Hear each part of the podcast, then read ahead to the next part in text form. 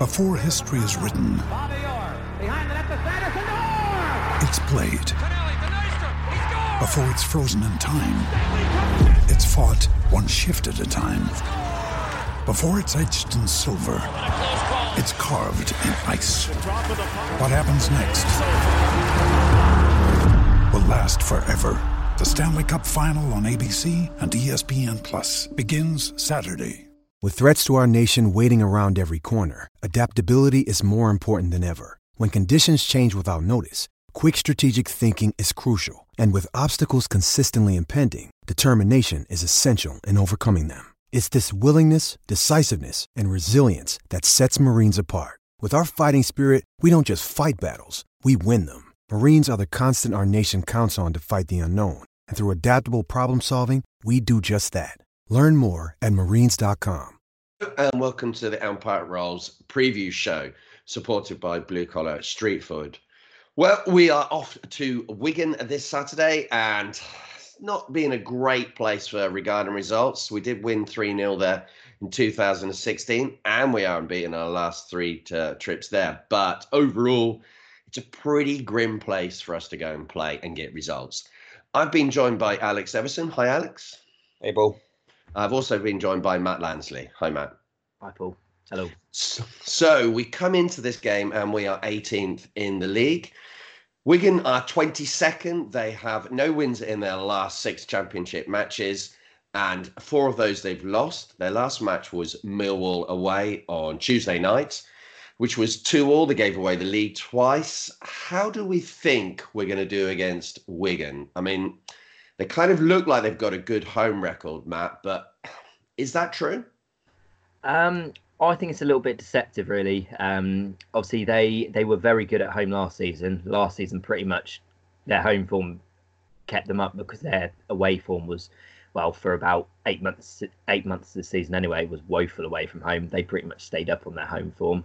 Um, but this year, they've I think they've won four four games at home, um, lost three I think as well, and they they don't even score that many um, at home. I think we, we, we, were talking about it before. They've they've only scored I think it's eight at home. They've conceded nine in eight games. Um, so I think it, it's, it's it's it's a bit of a almost a deception. It's it's it's not a nice place to go. It's still you know it's not a place you really want to go. But like it's we, we, we're getting to the point now. You know they're 22nd in the league. Um, they're, they're, a place that really we need to be looking at going there and taking three points really, especially if we want to start obviously looking up the table, looking to mid-table or pushing pushing higher than that. If we don't want to be in for another season of struggle, really, we've got to be picking up results at Wigan. So. Yeah, no, I agree. In the last two matches at home, they've also lost to uh, Swansea and Brentford, particularly bad one against Brentford, which was 3 0. Obviously, we've played them recently. In those two last games that we've played against Leeds, and Brentford, obviously first and eighth in the league, never going to be easy. We haven't created many chances in those two matches. Do you think it's going to be a little bit easier against Wigan, Alex? I would imagine so. Brentford needs two of the best defensive sides in the division. Brentford only have conceded six at home this season. Leeds have only conceded six away. The fact that we are actually managing to create some decent goal scoring opportunities against both granted we didn't actually manage to put any away but we did actually create them. That is probably the main thing i think there for me. Uh, wigan are not a team which has been particularly strong defensively this season. They've only conceded nine at home uh, they've conceded nine at home sorry and then i think it's 18 away or 16 away. It's a lot of goals away from home as well. Um, and i know we're playing them at the dw this weekend but their defensive record isn't anything to shout about, really. So we should have the opportunity to to try and correct those those two, last two games where we haven't managed to put the ball in the back of the net.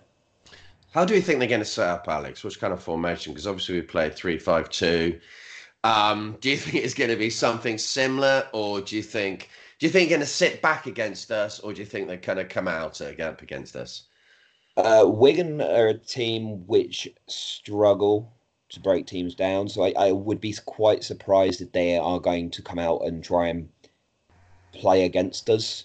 Um, they they do keep the ball on the floor. They're not really a long ball side, but they don't create many chances from open play. Um, they really rely on like long long range efforts. I think they've got like the highest I think they had the highest percentage of shots from outside the area this season. They're at 50% of their shots are coming from outside the area.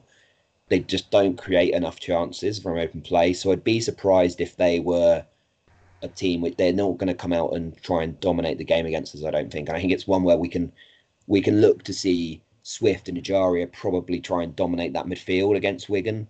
Um, they've got Sam Morsy in, in midfield, who is not really a he's he's no he's not a world beater. He's not going to be a top end championship player. And uh, I would expect Swift and Ejaria to, to kind of dominate that midfield battle, meaning that we should be able to see a lot of the ball and a lot of possession. Yeah, talking about the battles, where do you see any other key battles on the pitch then, Matt? Um, I really think the mid the midfield is is going to be the key. I think because like like Alex said, they don't really create um, a lot of chances. Looking looking at their home games as well, they're pretty much all well, bar bar the first game of the season where they beat um, Cardiff three two. It's all one 0 wins, one 0 wins. They beat Charlton two 0 but apart apart from that, they they they don't they don't score. They don't they don't create. If we can if we can shut them down in midfield. Um, then that that's pretty much the the the main the main battle. I think. Um, maybe set plays. Um, their uh, their top goal scorer I think is Dunkley on five, which is their centre back, which I think also tells a lot where where where where their um, where their threats are. Um, they've. I think that the, the the other key battle is well not the key battle, but I think the point that Matt's making about you can see from their their centre back being their top scorer, they just don't create. You can see it when you look at their signings they've made over summer as well. Mm. They brought in Kieffer Moore from Barnsley, who tore up League One last season with Barnsley before he got injured. Uh, they signed him for two and a half million. He scored one goal. They signed Jamal Lowe from Portsmouth, who was one of the best right wingers in League One last year. He's come in. He's got one assist and one goal. They they don't have players who are who are providing them like enough then just not providing enough goals and assists, and they're just not creating enough chances either. Mm. So yeah, no, it appears to be that their key kind of attacking threat would be the centre half, Matt. Yeah, pretty pretty much. Um, and when when when when you look at where their other goals are, Alex obviously said Kieffer Moore on one, um, uh, Jamal Lowe on one. I think I can't remember who who's got who's got the two goals. He's Pilkington. Pilkin, yeah. Um, yeah, left winger. Yeah, so it's it's it's it's it's like barring barring set plays, they just they they don't score. Um, when you think they've they've they've scored, I think 16 in total. They've got the joint worst. They've got the joint worst scoring record in the league. You know, a third of their goals are coming from set plays. Um, which, to be fair, under Bowen, we've been a lot better defending set plays. Definitely, yes, we've most of the time had everyone back for set plays, but it was set plays were almost becoming a weakness for us. Um, so hope, hope uh, I think as long as we can nullify that, we can nullify the midfield. Um, then they they haven't really got any other answers. I don't think so. Yeah, I'm to talk about if you had a bet here. Uh, now you've brought up that we've looked much better defensively from set pieces, uh, Matt. You've really tempted something there, haven't you? You've kind of like you've set the bar of what's going to happen. So I'm going to start this thing. If we were to have a ten pound bet on a match on this match on Saturday, where would you say is a good place to have it, Alex? Um, so I know we've just discussed about um, about Dunkley being a big big threat for Wigan um, from set pieces. Uh, he's twelve to one to score first, five to one to score any time. I don't really think I would backing their centre back to score particularly, uh, despite his good record. I think we've got a pretty good pretty good defensive front there, and we should hopefully be able to keep them out. So I think I'd probably be looking at something along the lines of like Reading to score, uh, Reading to win, and Wigan not to score. Um, and I think if you put ten pound on that at the minute, you'll get forty five pound back. So it's it's not bad odds at, at seven to two, um, and, it, and it will cover you if Reading obviously win one 0 or two 0 so you don't don't have to try and pick between the two score lines. Where would you go with that one, Matt? Uh, well, normally I would never bet on Reading anyway because it's a lose lose if we lose. um, but no, I think uh, it, it, I'd, I'd, I'd be going about 2 0. 2 0 2 0 for Reading. Um, I think we were talking about it before. It was, I can't remember what, what I think it's 13, 13 to 1. Yeah. And Reading. Yeah. And I think I, I, I think 2 0 is a pretty decent a decent bet out on on it at, at, at those odds. So that's the way I'd be going with that. Pays off a nice chunk of your uh, of your Christmas. Pays your away day. Yeah.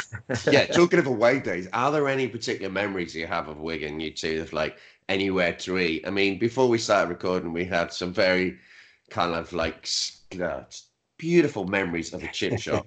I mean, come on, bring it So up, we- Matt. Where we- is this place? We need to know about this fish and chip shop that's near Wigan. It's Pemberton Fish Bar on Orks. Uh, no, Ormskirk Road. Ormskirk Road. Absolutely brilliant. It pretty much made the away trip last year. It, it, it like it, it was it, it was it was awful nil-nil, away day last year. Yeah, given it was nil nil, that wasn't particularly difficult though. It wasn't. it wasn't. uh, It wasn't difficult to to really improve that. No, we won't mention how Matt had to drive home with fog lights all the way home from Wigan last year because that would be. We won't mention it at all. Didn't happen.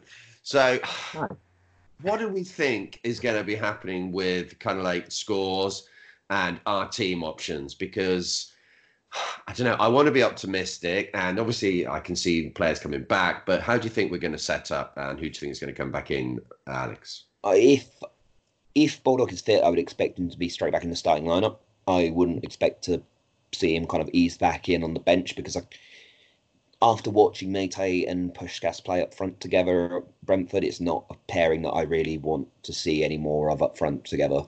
Um, don't think it works. Don't really rate it. Don't see any chemistry there particularly. Um, if Baldock isn't fit and João is fit, maybe I would put João back into the mix um, and drop Meite to the bench. But I don't know how fit he is. There was rumours he was going to be on the bench on Tuesday, but haven't heard anything really since. So I would probably line up with the same team, but maybe just swap out Meite for Boye, just to try and give us a little bit of a different kind of point of focus in attack, because I don't really think Meite necessarily runs I don't think he necessarily runs the channels in the same way that Puscas does. Yeah, I think if I was going to start have starting lineup, I would definitely bring in Boye. Uh, that's what I would do because I think we need that up front, that energy as well. I mean, yeah, he did do a frustrating thing the other day against Leeds when maybe he should have kept the ball, but I think I'd have him in there ahead of Meite. I do think he was he's trying to win the game there though, so I kind of understand it. It's I, and Trying I'm to win a sure- corner, isn't he? At least that's yeah, I'm not sure you can. I'm not sure you can just leave him out of the side for trying to win the game. Like it, it No, no, no, no, definitely not. I don't think so. So who would you go for then up front then, Matt? Um, definitely, if Baldock if Baldock's fit, it's a given. I think that he comes straight back in. Um, I'd be putting him next to Puscas. I think I think João was due to play an under twenty three game. I think Yes. uh, either Thursday or Friday this week. Um, I can't remember who was against, but but but I think it is it's, it's a huge ask to, to to pull him straight back into the team, and I don't think it does Pu- Puscas any any favours either. It's a good chance for Puscas against a team like Wigan to to try and obviously you know get a bit of confidence you know that, that they're a team that that do concede. Um, and obviously given the chances he's created for himself um, you know you would you'd hope that he's we're constantly hoping here that obviously he's going to come good. But um but but yeah I like I, I think dropping dropping Puscas would be detrimental really on all fronts really. And I don't think João would quite fit just yet. You know if if if if, if, he's if he's having to play an under 23 game a couple of days before match day, I I don't think he really could start or should start really. Um, obviously, if- Baldock's not fit, um, like Alex said, I, I I don't think there's any longevity with um, Meite and Puscas up front there. They're two very similar players, really, neither technically gifted. Um, and obviously, they did they, they linked up once really yesterday for for the Puscas chance. Um, but again, it was just that quality. Meite really he, he overhit the the cross and kind of made it non impossible for Puscas to get on on the end of it. Um, but yeah, with with with, with Boye, obviously he he's a relatively similar player to Baldock. I think he, he he loves to run. He runs the channels, but he's a bit more technically technically gifted than um, than Baldock. Um, so like I, I, I think if if if if Baldock's not fit, I think he's got to come in um, really because the dynamic of um, Puscas and Meite just doesn't it just doesn't really work, um, and it's not really one we've actually seen much of Boye and Puscas. So Yeah, no, but also at the back, I think that Yiadom he's got to come back in the team, despite the fact that Chris Gunter's actually um, put in a really good performance, I thought, in mm. the uh, game against Leeds United. But to not play uh, Yiadom when I think he's been in the top three players of the season would be a bit of a surprise. Mm. So, not going to be that many changes uh, to the lineup. Wigan, we have got some good memories against them in games that we played at the Madejski Stadium mainly. Uh, I can think of one against them in the playoff semi final uh, that we had when the, I think that's the loudest I've ever heard the Madejski Stadium. I think that was 2001 when uh, Nicky Forster comes on and absolutely changes the game in injury time and takes us through to Wembley. We're on the pitch, we're thinking the playoff final's going to be ours little knowing the heartbreak was yet again going to come our way. Then again, but one which he was more recent than that. Talk us through the more recent one, Alex, when uh, Meite kind of yes. up the so, uh, as we've just discussed, Meite potentially dropping out of the first team. He was obviously the uh, the goal scorer for the, uh, the the game last season when we managed to turn that game around and pretty much I would say save our season as well. Um, with that 97th minute winner. You, there's not really like a whole game we were very poor in. Uh, I, I can't really remember much of that game at all, in all honesty. But somehow Wigan were beating us 2 1. Don't remember Wigan even scoring. The only bits I can really remember is the goal, the goal that Barrow scored from crazy yards, was it? Elite. Massive, yeah. massive way out. A huge amount of uh, just no chance of scoring 95% of the time he hits that and then uh, Meite with his diving header from a corner in the it must have been like last kick of the game. And then genuinely after the game, the, the celebration from fans there was like we, you know, we made a cup semi final or something. It was um, the celebrations were massive. It was huge, and we actually went above Wigan in that game as well. I do remember the Wigan manager getting very arsy about us uh, taking a free kick that led to Mo Barrow's goal um, when we thought yes, that we should have given it back to them. Yeah, no. completely lost the plot after the match. So that was quite enjoyable. But do, Matt, what you I, remember to that game? I do also remember. I think it was Nick Powell's. Um, his best is probably the the very best unintentional assist you will ever see. His overhead kick, which he sliced to the side. I think for for the second goal. I can't remember the guy that nodded it in. That was pretty much what I all I remember of uh, of Wigan.